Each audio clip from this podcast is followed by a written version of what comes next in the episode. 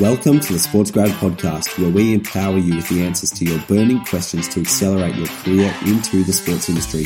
We are your hosts, Melbourne based sports administrators Ruben Williams and Ryan Walker. Join us as we share unique and personal examples as well as relatable information and deliver them to you in bite sized, fluff free episodes. Want to swipe our signature framework to add awesome experience to your resume?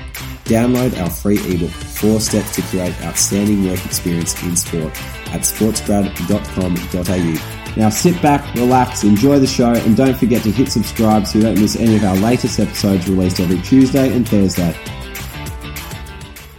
Ryan, one of the things that I love about table tennis is that it improves reflexes, hand-eye coordination, and mental alertness.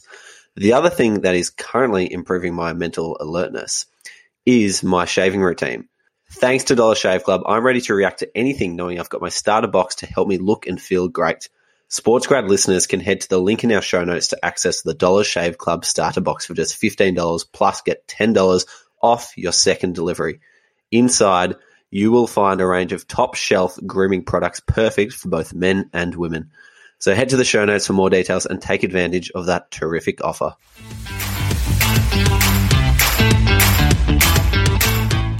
Hello and welcome to the Sports Grad podcast. I'm Ruben Williams, and with me, as always, is the imaginative Ryan Walker. Ryan, hello, how are you? I'm fantastic, Rubes. Absolutely stoked with today's episode. We've got one of the great guests coming on, uh, and I just can't wait to get started. Plenty of conversation to be had. I couldn't agree more, Ryan. I am very excited for this one too. But firstly, thank you so much to you for being a part of the show today, for downloading and getting involved. We really appreciate everyone who listens. Today, we are talking with Ritchie Hinton about how to use a law degree to become a player agent and then a CEO. If you're listening for the first time and thinking, what is this show? Who are these two guys? The Sports Grad podcast is your bite sized guide to enter the sports industry.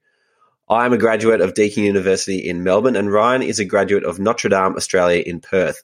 A few years back, we both made the jump into working at Cricket Australia together, and now our aim is to help you land jobs in sport in whatever way, shape, or form that may be.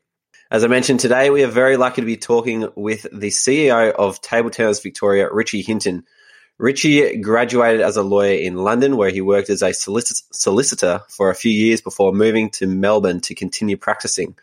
He then transitioned into the sports industry as the business manager of Proactive, Proactive Sports Management. From there, he took on a career as a player agent for the next 10 years. For the first half, he held the enviable role of head of soccer at TLA Worldwide, which is formerly known as ESP, where he was working as a licensed player agent, specializing in a, in player contract negotiation, endorsement deals, and media work. He then moved on to run his own player management company for another five years.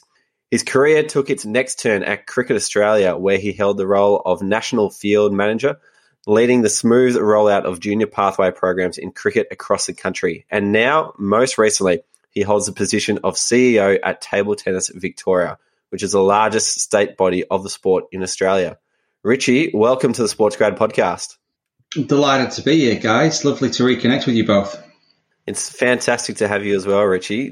We've given you quite the introduction. You've done quite a lot of things in your in your time, but most importantly, I'd imagine that uh, Table Tennis Victoria has quite the breakout room. yeah, well, the offices are actually at MSAC, so we do have a pretty cool little playground. Um, we can do most things, including watch Formula One for one week in a year normally. So, um, yeah, it's a pretty fantastic location we've got. Um, I probably don't play as much table tennis as you'd expect, because that means I've got to walk downstairs. um, and the office is the office is on the second floor, but no, it certainly is a very cool little playground down at the Melbourne Sports and Aquatic Centre.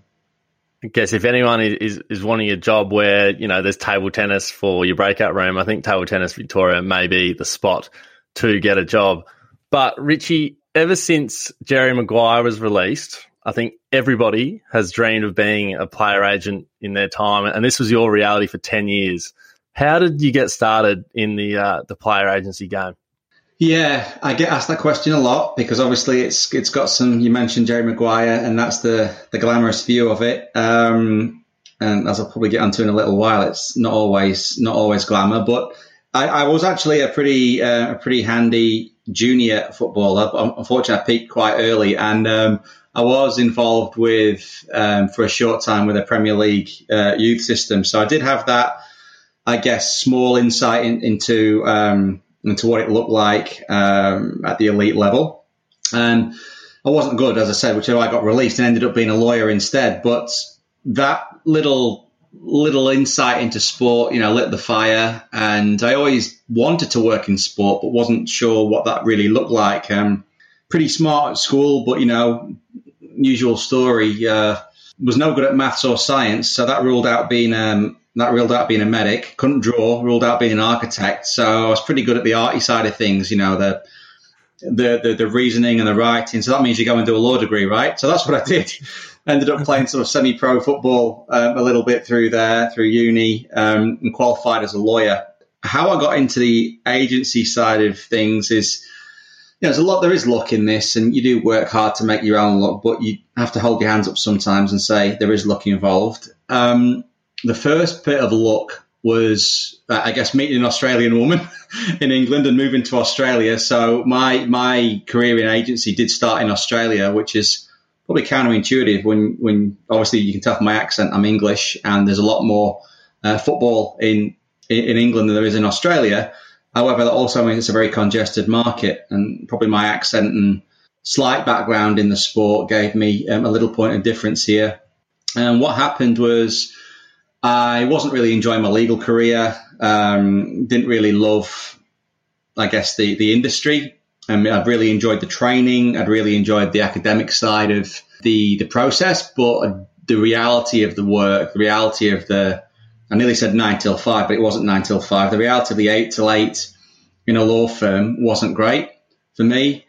I basically cold called and cold emailed a few, and I say a few because there weren't many sports agencies in Melbourne. And I, I mean, the more when I say it out loud, it's pretty incredible this led to anything. But I did get, I, I got a phone call back from you mentioned Proactive Sports in the intro, and they were looking for a business manager at the time. They had a uh, a sport, a, a, football management arm, and they also had a sort of soccer clinic arm, birthday parties, inflatables, that kind of thing, school holiday programs. And they were after someone to kind of put, put together a business plan and a strategy for them. They were actually one of the. It was uh, it was it was a dream come true, really, because one of the one of the directors was a guy called Jesper Olsen, who I grew up watching play for Manchester United. He's next Danish international, and he'd relocated to Melbourne so I had this really surreal nine month period when I left law and um, learnt on the job really with um, you know next to sort of someone I grew up idolizing. But that was only ever going to be a, it was a small organization. It really was almost a piece of consulting work. And six or nine months in, I wanted you know needed to move on. And this is where another sliding doors moment, I guess. Um, my wife shared an office with a guy called Peter Mann Peter Mann, uh, some you might recall, is an ex AFL player. I believe he captained the Kangaroos and played for Freo as well. And after his football career, he ended up working for the AFLPA, and um, and then he ended up working in management consultancy, which is uh, which is the same industry my wife worked in. And they got talking, and uh, my name came up obviously, and he suggested I give his old management group a ring. And his old management group were Elite Sports Properties, ESP, now now TLA Worldwide. Um, some of your viewers, uh, sorry, so your listeners might be aware of it. Craig Kelly is their CEO. Um, 1990 Collingwood player, um, obviously pretty well known and one of the pioneers of AFL player management. And um, also worked with Rob Woodhouse, ex-Olympic and um, Commonwealth swimmer. So pretty well established. And I guess it was it was it was it was that first year, really early days of the A League. So the NSL had, had you know died a pretty horrific, slow, very public death. And um, there was a year of no soccer in Australia back in around 2003, 2004. And the A League had replaced that. And these guys were excited at ESP about the new, about the new opportunity to work in what looked like a more professional football environment than had been uh, previously under the NSL. They'd lost the ethnic connotations that had created some tension and they'd gone down the one city, one team um, route. Uh, John O'Neill was the CEO at the time who had some rugby credibility, and Frank Lowy was on board with the FFA as chair. So they're pretty excited. And um, again, the legal background, uh, I dipped my toe into sports management, albeit really embryonically with Proactive. And my, you know, short background as a junior with an EPL team, I guess was enough to for them to take a chance on me. And you know, I'll be forever grateful to them. It was a great learning process. Worked with some really great people who know, had long careers in sports management and are now list managers at AFL clubs or things like that. Um, and that's how I got into the player management side of things. So there is luck in it. And I was talking to, I actually presented to some students just last week on this point, and somebody asked me the question, how much luck was involved? And of course, there, there is luck in as much as you need those sliding door moments. You need to ask the question, right question to the right person at the right time in, in their organizational cycle. But on the other hand, I did train a lot to be, you know, I did play a lot of football as a junior. I did spend nine years doing law. So there was a lot of hard work that went into that, that look as well. But there's no doubt I was fortunate and, um, there's not many people would, I guess, could be as fortunate me to have those couple of little breaks early on, which really, you know, were very important stepping stones to set me up for the rest of my career today. Ritchie, most importantly, what club in the EPL were you playing with? Leeds. Leeds. And uh, the next question Ooh. that everyone always asks me in Australia is, were you there at the same time as Harry Kewell? And the honest answer is uh, yes, but I don't remember him other than I do have this vague recollection. I do have a vague recollection of a kid with a weird accent turning up and being pretty good. Um, and I think that was probably him. But um, again, this is all hindsight. I've looked at because the question gets asked me so often. I do. I, I, have looked back, and I think we did overlap by a few months. Um, but I think it was pretty. You know, I was out the door pretty quickly, and he soon moved on from the juniors. well, he is my hero. So if you still know him, we'd love to get him on the podcast at some point. We can tell. He can tell you some stories about Crawley Town. Ritchie, there's no one way to become a player agent. So, what are some of the skills and attributes you think you need to be successful in this space? You're absolutely right. There is no easy way to become a player agent, and I am yet to see an advert that says player agent required, apply within.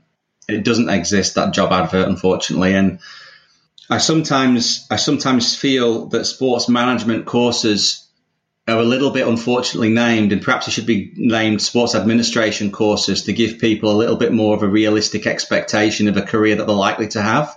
To answer your question directly, the skills you need, you need to be personal. You need to be able to build relationships fundamentally, whether that's with the players, you know, the, or their parents, depending on their age, whether it's with clubs, whether it's with the PFA, whether it's with chairman, whether it's with potential investors, whether it's with sponsors. You've really got to get on with people. And I know that there are some famously arrogant agents out there that you know people want to hang their hat on those guys but you can only re- if you want to carry on like that you really got to have a lot of runs on the board before you, be- you can become uh, uh, Mino Raiola or somebody like that. And and you, you read all those stories that's you know that's the 0.1% of, of, of agency. It really is. You've got to be tough mentally tough I mean. You've got to be resilient.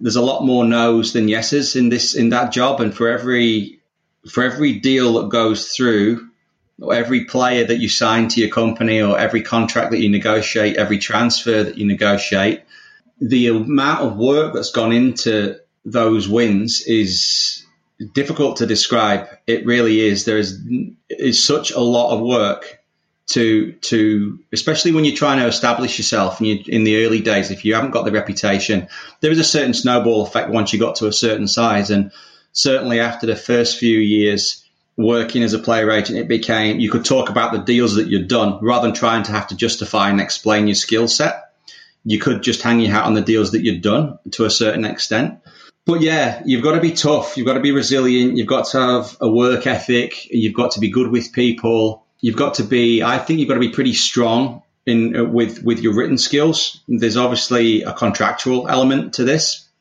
You've got to be pretty good at negotiating, to state the obvious, and that that can become quite difficult when you're young. I mean, how many young people are good negotiators? It's a it's a life skill that you learn. You, I mean, you again, it's something that you could probably do a course on, but it's really something that you just get better at and get more confident with the more that the more that you do it. So I think I was certainly a more confident and able negotiator the more that I did it.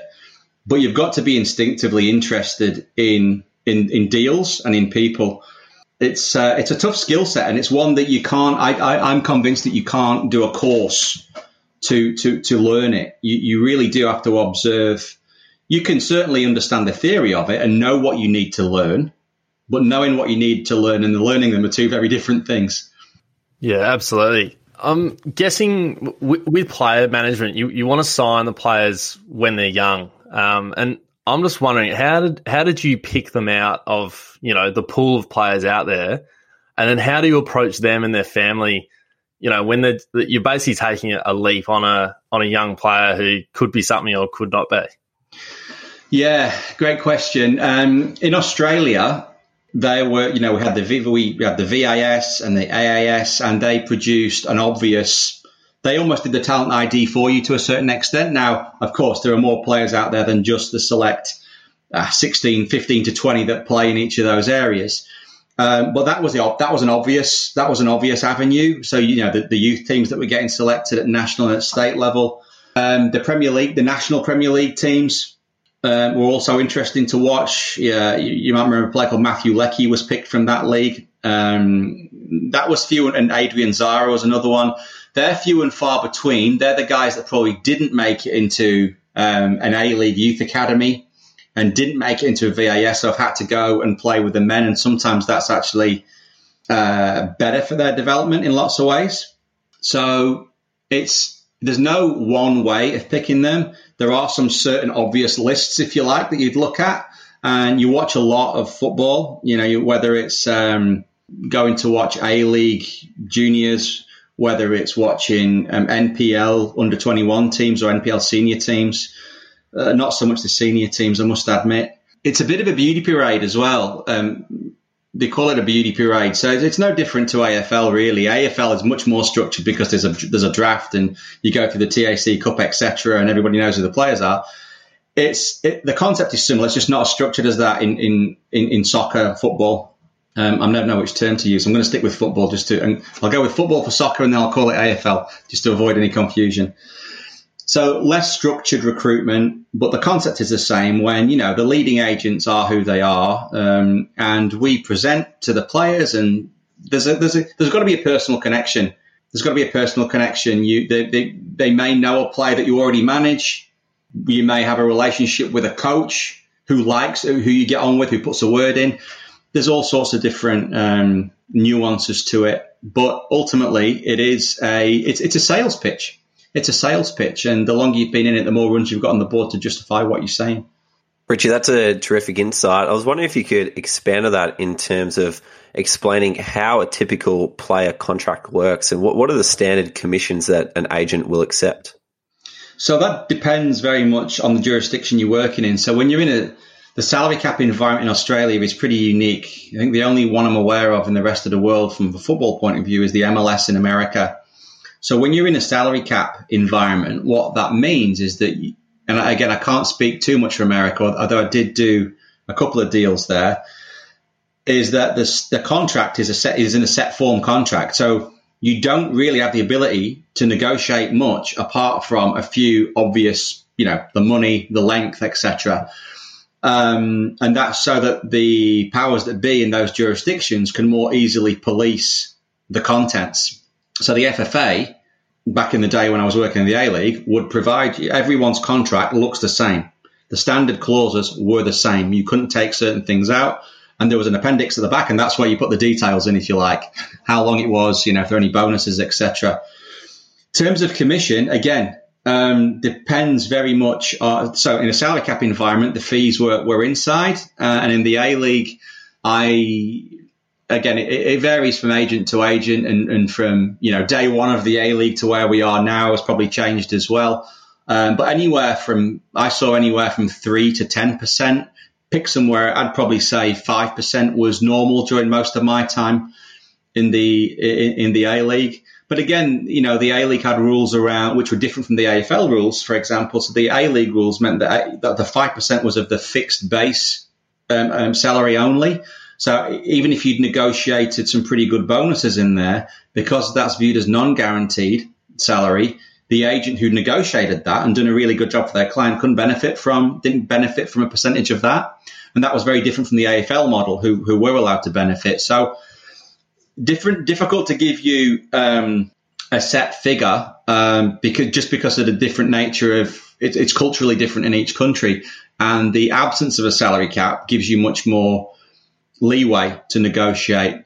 In a place like in a place like the Middle East or China, some of the some of the behaviour um, over there of some of the agents was was pretty extraordinary. Uh, I shouldn't really pick out those jurisdictions. I mean, there are some famous. I mean, you mentioned Harry early on, and without going into the details, there's some famous stories about what happened with his transfer from Liverpool to Leeds.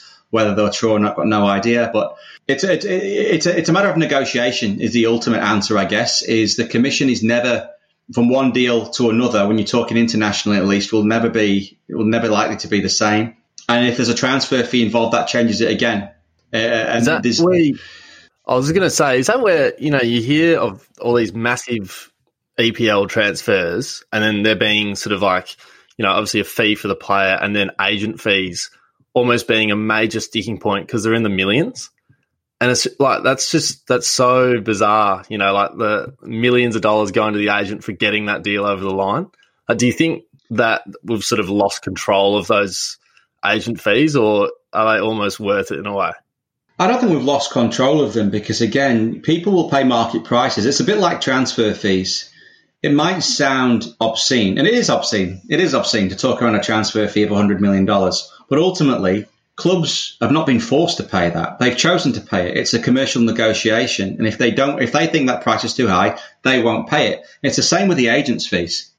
They perform a service. You know, the, the, the, the players themselves have not got the skills uh, the technical the technical skills and negotiation skills. They've not got the life skills. They've got, and they've got the desire to negotiate, or, or, the contacts even to negotiate their own contracts. Um, and it's not a lot of different from you. You know, you use a travel agent, you use a real estate agent, you use recruit, you use recruitment agents when you're trying to find a job. A player agent is just a very specialized recruitment agent that, that that's clients are soccer players rather than being teachers or nurses or, or executives. So they are they can be big numbers, but again, it's it's about supply and demand. If your client is Cristiano Ronaldo or Lionel Messi, there's at any one time clearly going to be a lot, a lot, a lot of people trying to acquire those people's services. So you can you can charge a higher fee for that.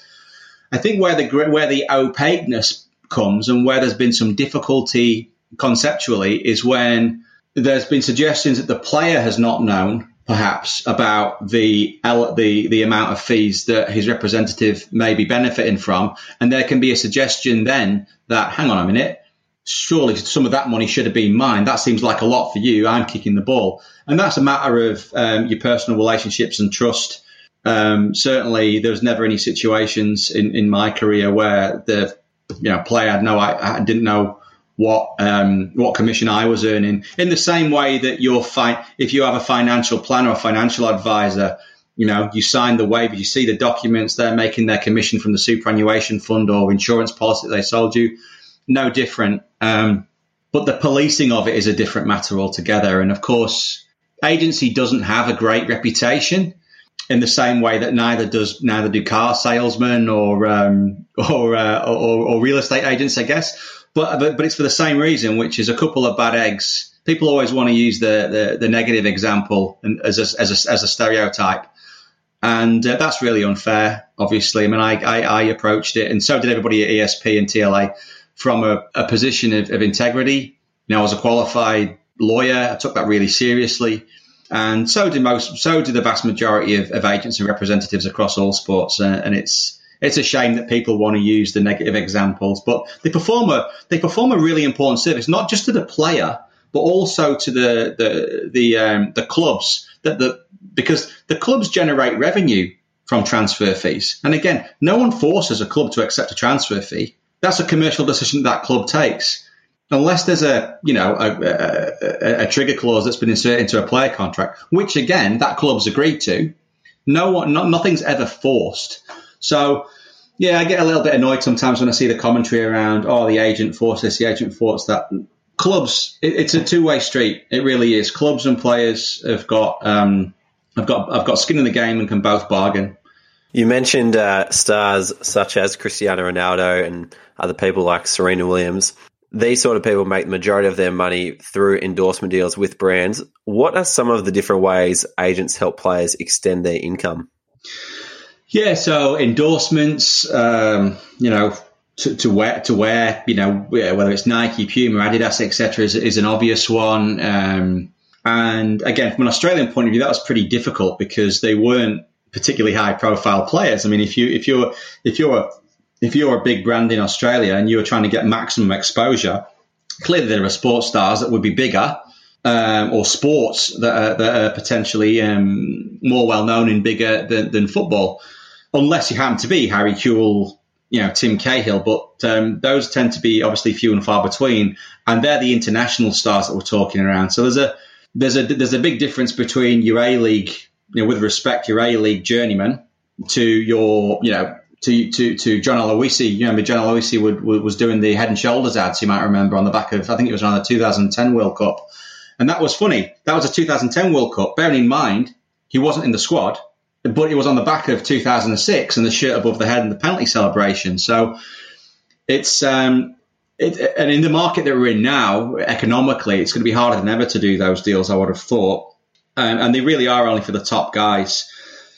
Media deals, again, depends who you are, but you know, ghostwriting columns, you know, you'll see various players have got ghostwritten columns.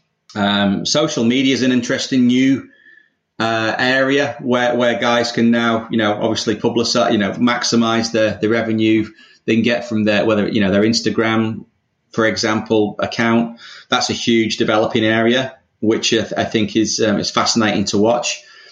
Um, some guys have always got, you know, their, their, their media profiles far outweigh their actual achievements and ability. And they're making probably more money than guys who are much better sportsmen or sportswomen than them because they've mastered social media and they can talk and they can justify the, the, you know, the revenue by the eyeballs that they've got on their accounts and their clicks and their likes. And then again, some agencies, it depends how far you want to take it. You can provide this sort of ex- extended service pro- um, suite of service providers. So you know, maybe it's real estate, maybe you've got financial planners that you can that, that you can work with. So it depends on your philosophy of how you want to manage players. Um, we always wanted to take quite a holistic, broad approach and not just be transactional. But that I think was a point of difference for us, and I don't think I certainly wouldn't suggest that was the that was the norm. And even if you look, if you look at a Premier League squad, if you look at an average, uh, uh, say average English Premier League player, that's that's an unfair thing to say because they're, they're by far from average. But not a guy that plays for a national team, perhaps, but a guy that's you know maybe uh, starts off the bench. Um, that guy probably doesn't have many endorsement deals, if any, because there's so many to choose from, so many big guys to choose from.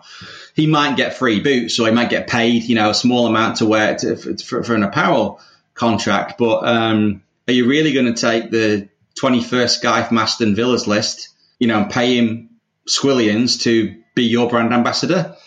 Not really. So again, you mentioned Serena and Cristiano Ronaldo, and they're great examples. And, and you got your Jordans and your Tiger Woods, but there's sort of them, and then there's everybody else. And I think the everybody else, it's still pretty much just you know about your salary and your bonuses. I like what you said there about having a sort of a holistic approach to to managing players. Putting money aside for a sec, what was your involvement in in your players like on a personal level, and how much responsibility did you have in sort of developing them as a person over, you know, their football ability? As I said, it we we sort of prided ourselves on taking an interest in in that aspect of the players. You know, for two reasons one is we genuinely care about the players. You know, you develop relationships, especially the younger ones. You, you develop the, you know, got relationships with 15, 16 years old, and you, and you do feel responsible.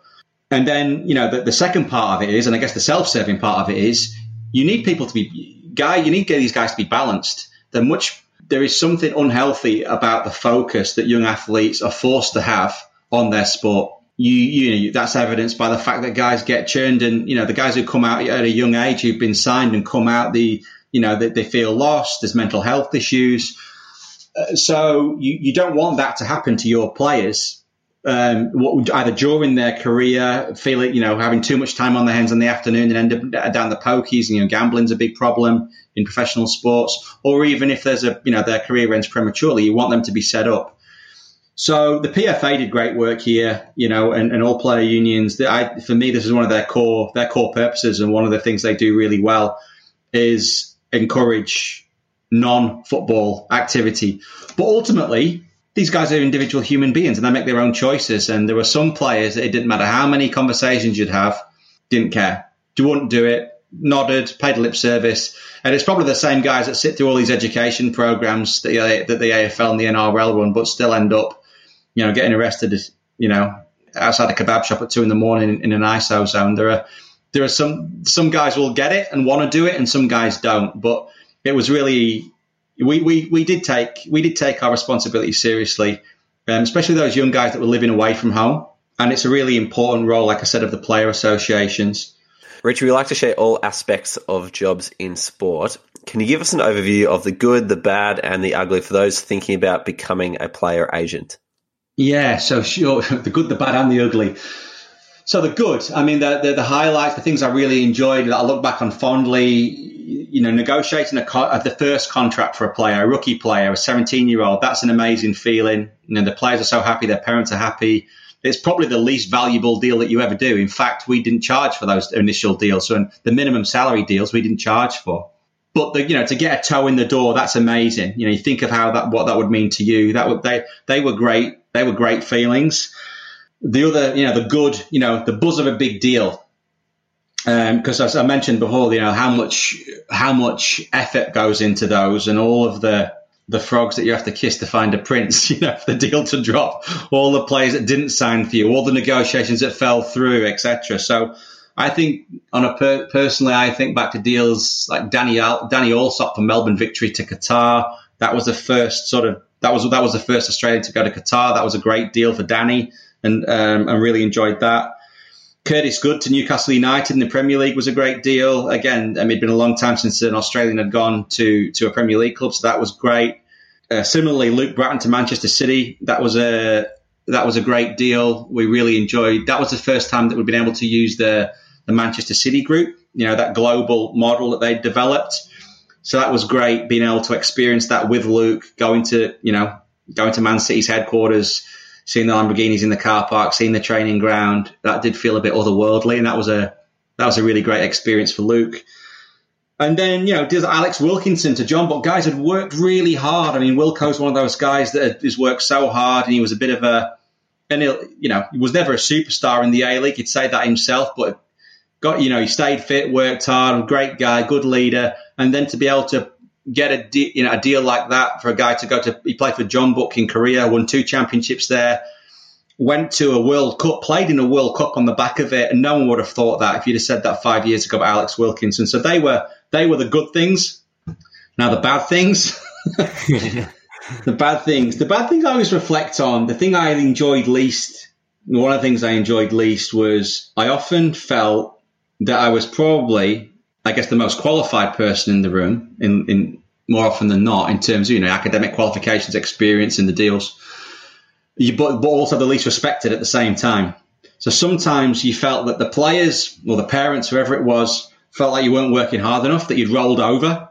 And at the same time, the other side of the table, you had the club representative who thought you were some sort of parasite, thought you were being um, unreasonable, disrespectful, you're a leech, you know and I, I did feel, and, uh, uh, and when you don't when you don't really respect the guys on the other side of the table and you know you've worked really hard and you you you know you've got no questions about your own integrity in fact you're questioning theirs for you to feel like that is is you know it's hard to take sometimes. And it probably goes back to the early point I made around around resilience. It can be it can be soul destroying to work really hard and have deals fall over um, it can be hard to work. You, you work really hard for a player, but they don't rec- they don't necessarily recognise it and leave, you know leave your agency, go to another another organisation. So there were some of the they were some of the bad things.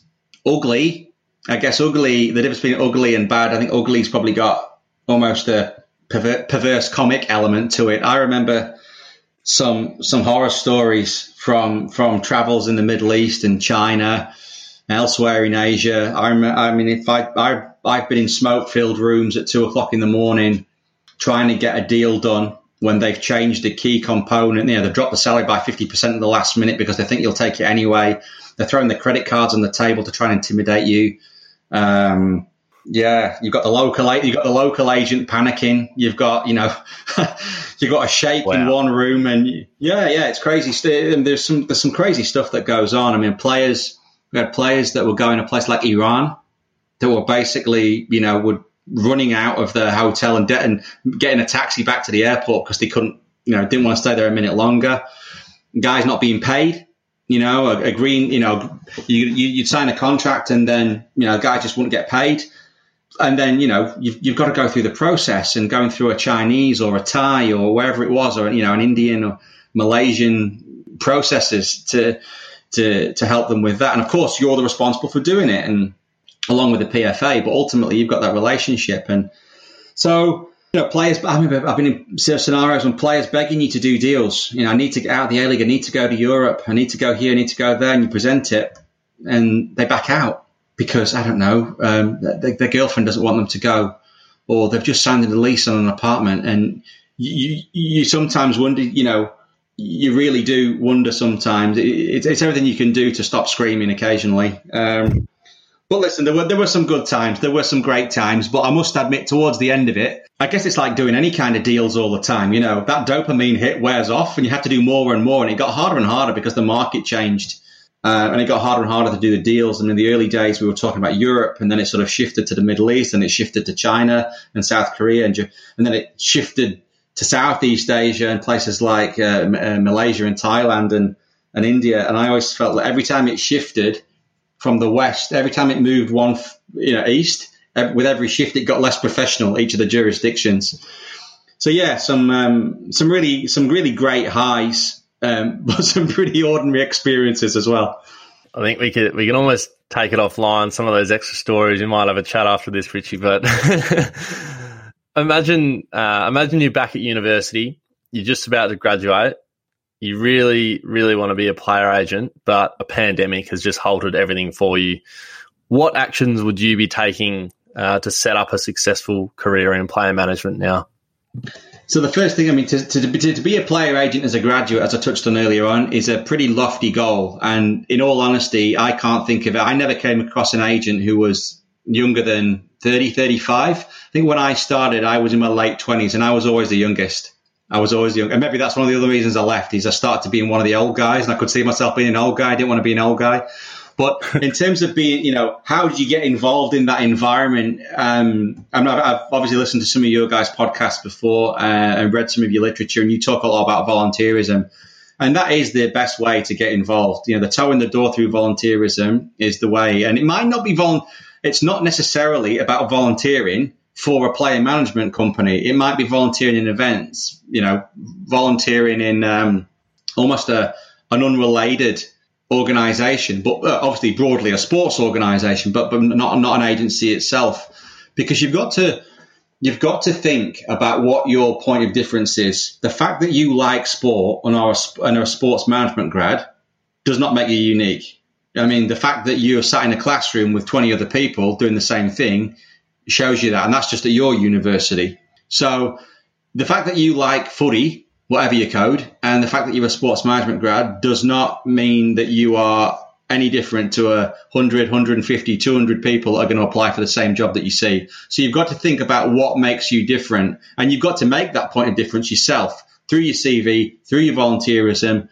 Um, you've got to, I think, really work out where you want to be. And this is, this is, I guess, any, any stage in your career, unless you know where you want to be, it can be quite difficult, and you can you can go down a, a, a bit of a wormhole by putting random experiences on your CV. I think you need to be quite structured and quite planned about where you're trying to get to, and let that inform those you know those internships, those volunteering opportunities.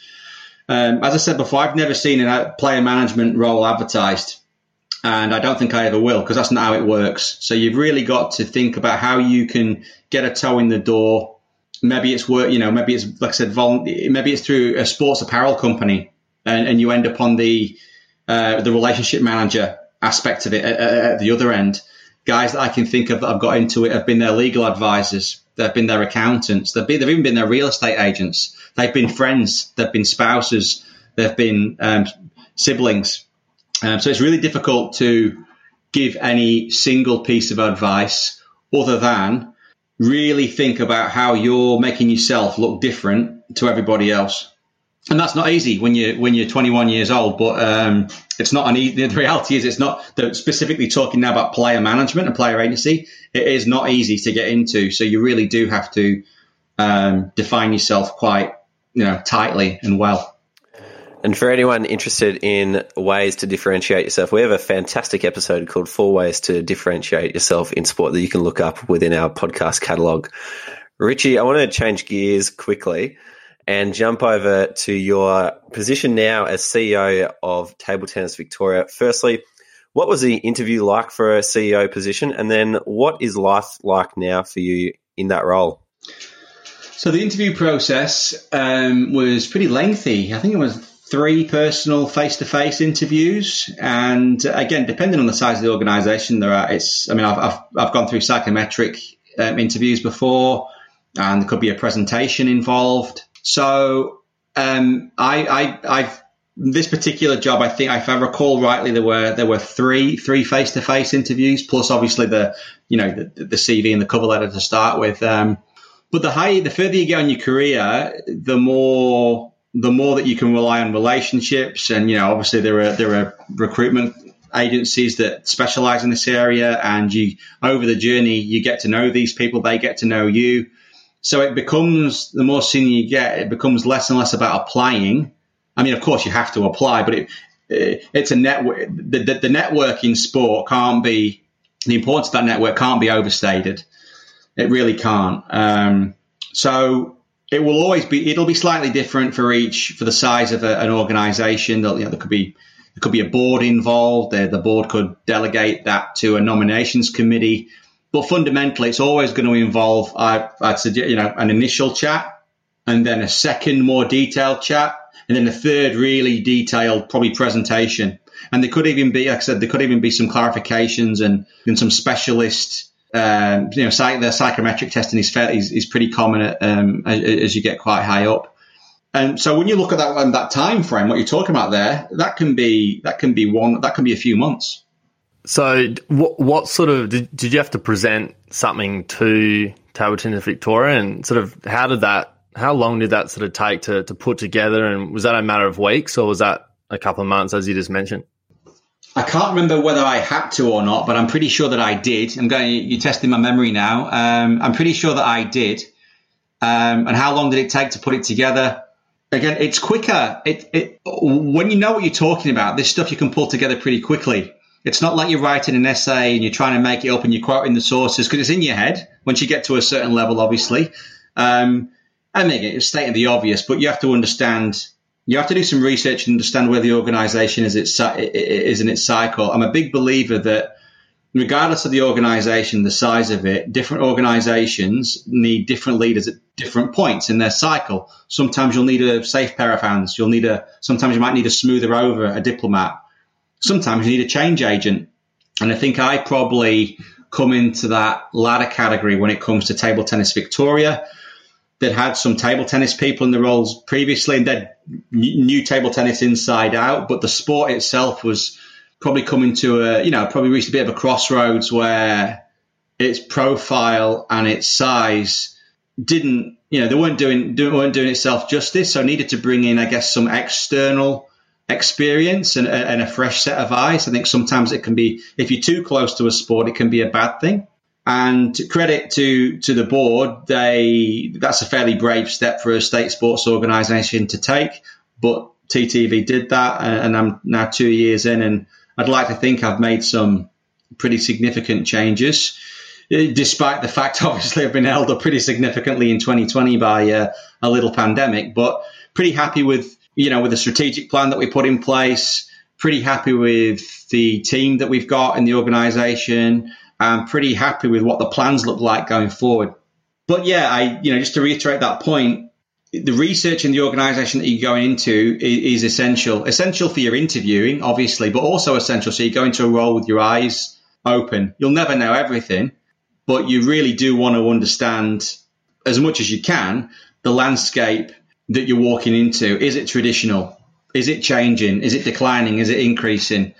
You know, what's the board like? Is there a lot of turnover in staff? What do your commercial partners look like? You know, read the annual reports, that kind of thing. I mean, some of it sounds obvious, but um, it's amazing how many people don't do those basic things. When I interview people, it's amazing how little some people have prepared. And you can tell the guys who prepared and who haven't. And it's not that they know your sport any better. These are not table tennis aficionados. I'm talking about graduates now, which is obviously the target audience of, of you guys.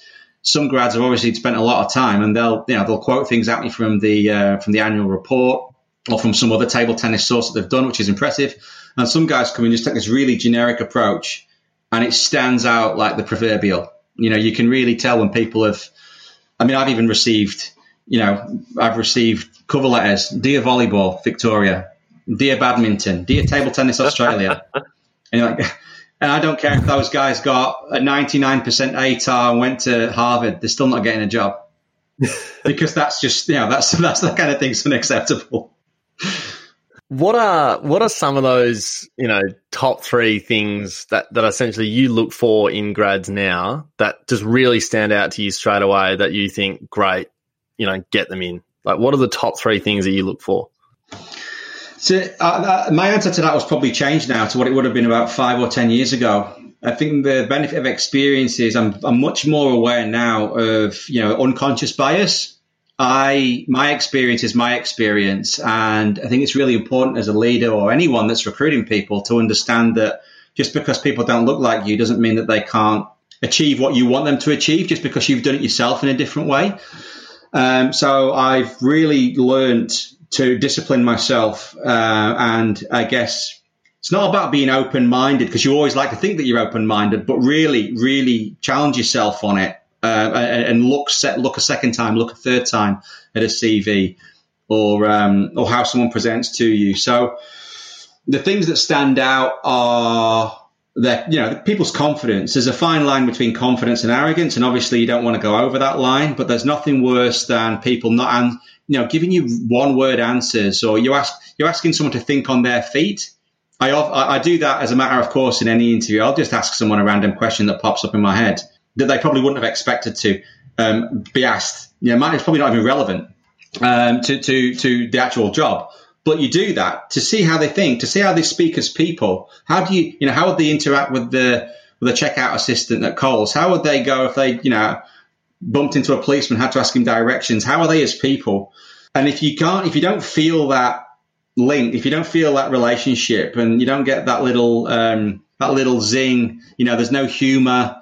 Um, you don't want those people. I don't want those people in in in, in my team because it's just going to be a slog it's going to be a slog. So the other thing you've got to do, of course, with any job is look at the skill sets, and not just about bringing in people. So this is where the the flip side of that is: if you just bring in people that look like you and get your sense of humour, you're probably just re- replicating yourself.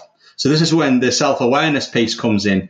So it's this balancing act between getting the skill sets that you need um, and getting people that you would think will fit into your team, even if they aren't like you. In fact, it's probably good that they aren't like you. I'm a big fan of that. You know, big fan. You need diversity in your teams. There's a great book that I read. Um, he's actually, believe it or not, he's an ex table tennis player, and I didn't know it until I read his book. But he's called Matthew Syed, S Y E D, and he specializes in organizational psychology, especially in high performance.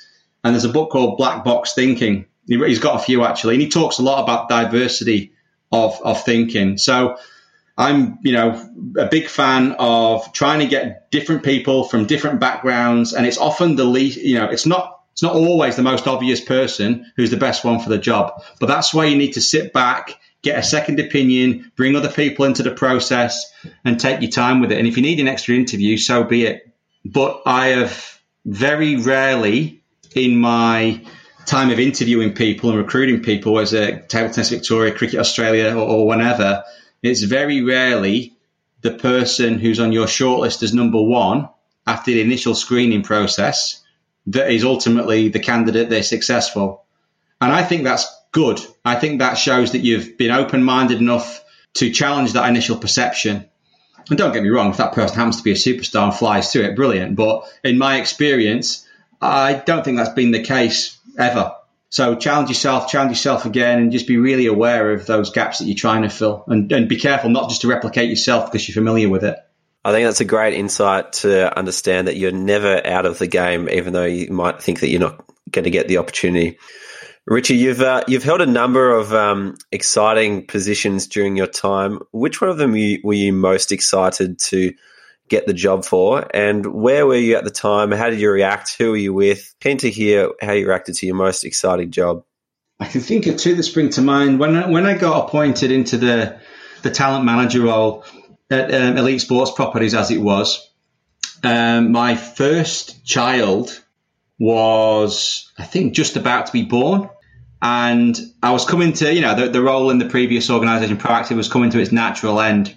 And I just had this phenomenal period. I was like a six week period over Christmas and New Year when I think I got the I got the call from ESP to say yes, you know, pre Christmas in like late November, mid December, maybe it was. My daughter was born four days before Christmas, and my my start date with Elite Sports was going to be February. So I just had this beautiful beautiful six week period of being super excited about my job, this new work. You know, it was football, it was a sport that I'd played. Um, I got to work as a player agent. I had no clients, never done it, but these guys were backing me, and I'd got this, you know, beautiful little baby girl, and um, so it was a really beautiful period. I remember remember that. And then the other one I remember is this latest one, the CEO one at uh, Table Tennis Victoria. And I remember that because I had a really awful back problem. So between leaving Cricket Australia and starting, I actually um, had a really bad disc problem and only narrowly avoided back surgery.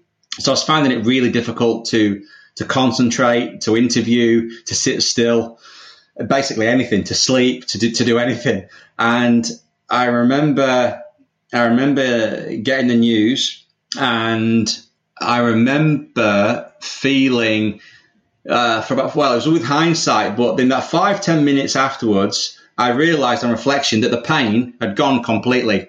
So it's amazing. And I, I, I didn't, I mean, the circumstances in which left Cricket Australia weren't great, not on a personal level, but organisationally. We'd gone through Sandpaper Gate. There was a level of redundancies that had happened, similar to the ones that have happened now for different reasons, obviously in COVID. And you know, it was really sad. A lot, of, a lot of guys I'd been recruited with uh, had left. You know, my managers had left. Um, and I loved cricket. Cricket was my second sport growing up. My, you know, being in England, you play you play football in winter and cricket in summer. So I wasn't really ready to leave, and I was pretty sad. Um, probably didn't realise how sad I was, to be honest, at the time. And I'm sure that that actually had effect on my. It's funny how your body reacts to, to stress, and I, am pretty sure that my back um, falling apart was not unrelated. And it's amazing that after I got the job at um, TTV, and you know there was a three, four, five week building period, whatever it was. By the time I started, I was entirely pain free. Um, so yeah, they're, they're, the two. They're the two that, that jump to mind. The, the Christmas baby um, uh, and the play, the first step into player management, and then the remarkable back recovery at table tennis. it's amazing what table tennis can do for your health. That's right. It's a sport for it's a sport for all, gender neutral. Thanks for the plug. Para para neutral, age neutral. You're right. It's a sport for all. Well, well done for acknowledging that. Absolutely. Well, we'll hit you up for a table when we move into our sports grade offices in the not too distant future. Not but we might wrap it. we'll wrap up the episode there, Ritchie. Thank you very much for your, your time tonight. It's been extremely insightful to learn all the ins and outs uh, the good, the bad, and the ugly of uh, becoming a player agent, and then an insight into what it's like as a CEO and some of the processes you have to go through there. So, thank you very much for coming on the podcast. You're more than welcome. Thanks for the opportunity, guys. Good luck with everything. Thank you very much for listening to the Sports Grad podcast. A reminder to please hit subscribe if you haven't already so you don't miss out on any new episodes. Drop us a rating, preferably five stars, and leave us a review. It really does mean so much and it helps us put together the show for you with more sensational guests such as Ritchie. Thank you for tuning in to this episode of the SportsGrad podcast. If you need help with your sports career, head to sportsgrad.com.au and download our free ebook today. And if you've enjoyed the episode, please give us a tag on socials at SportsGrad.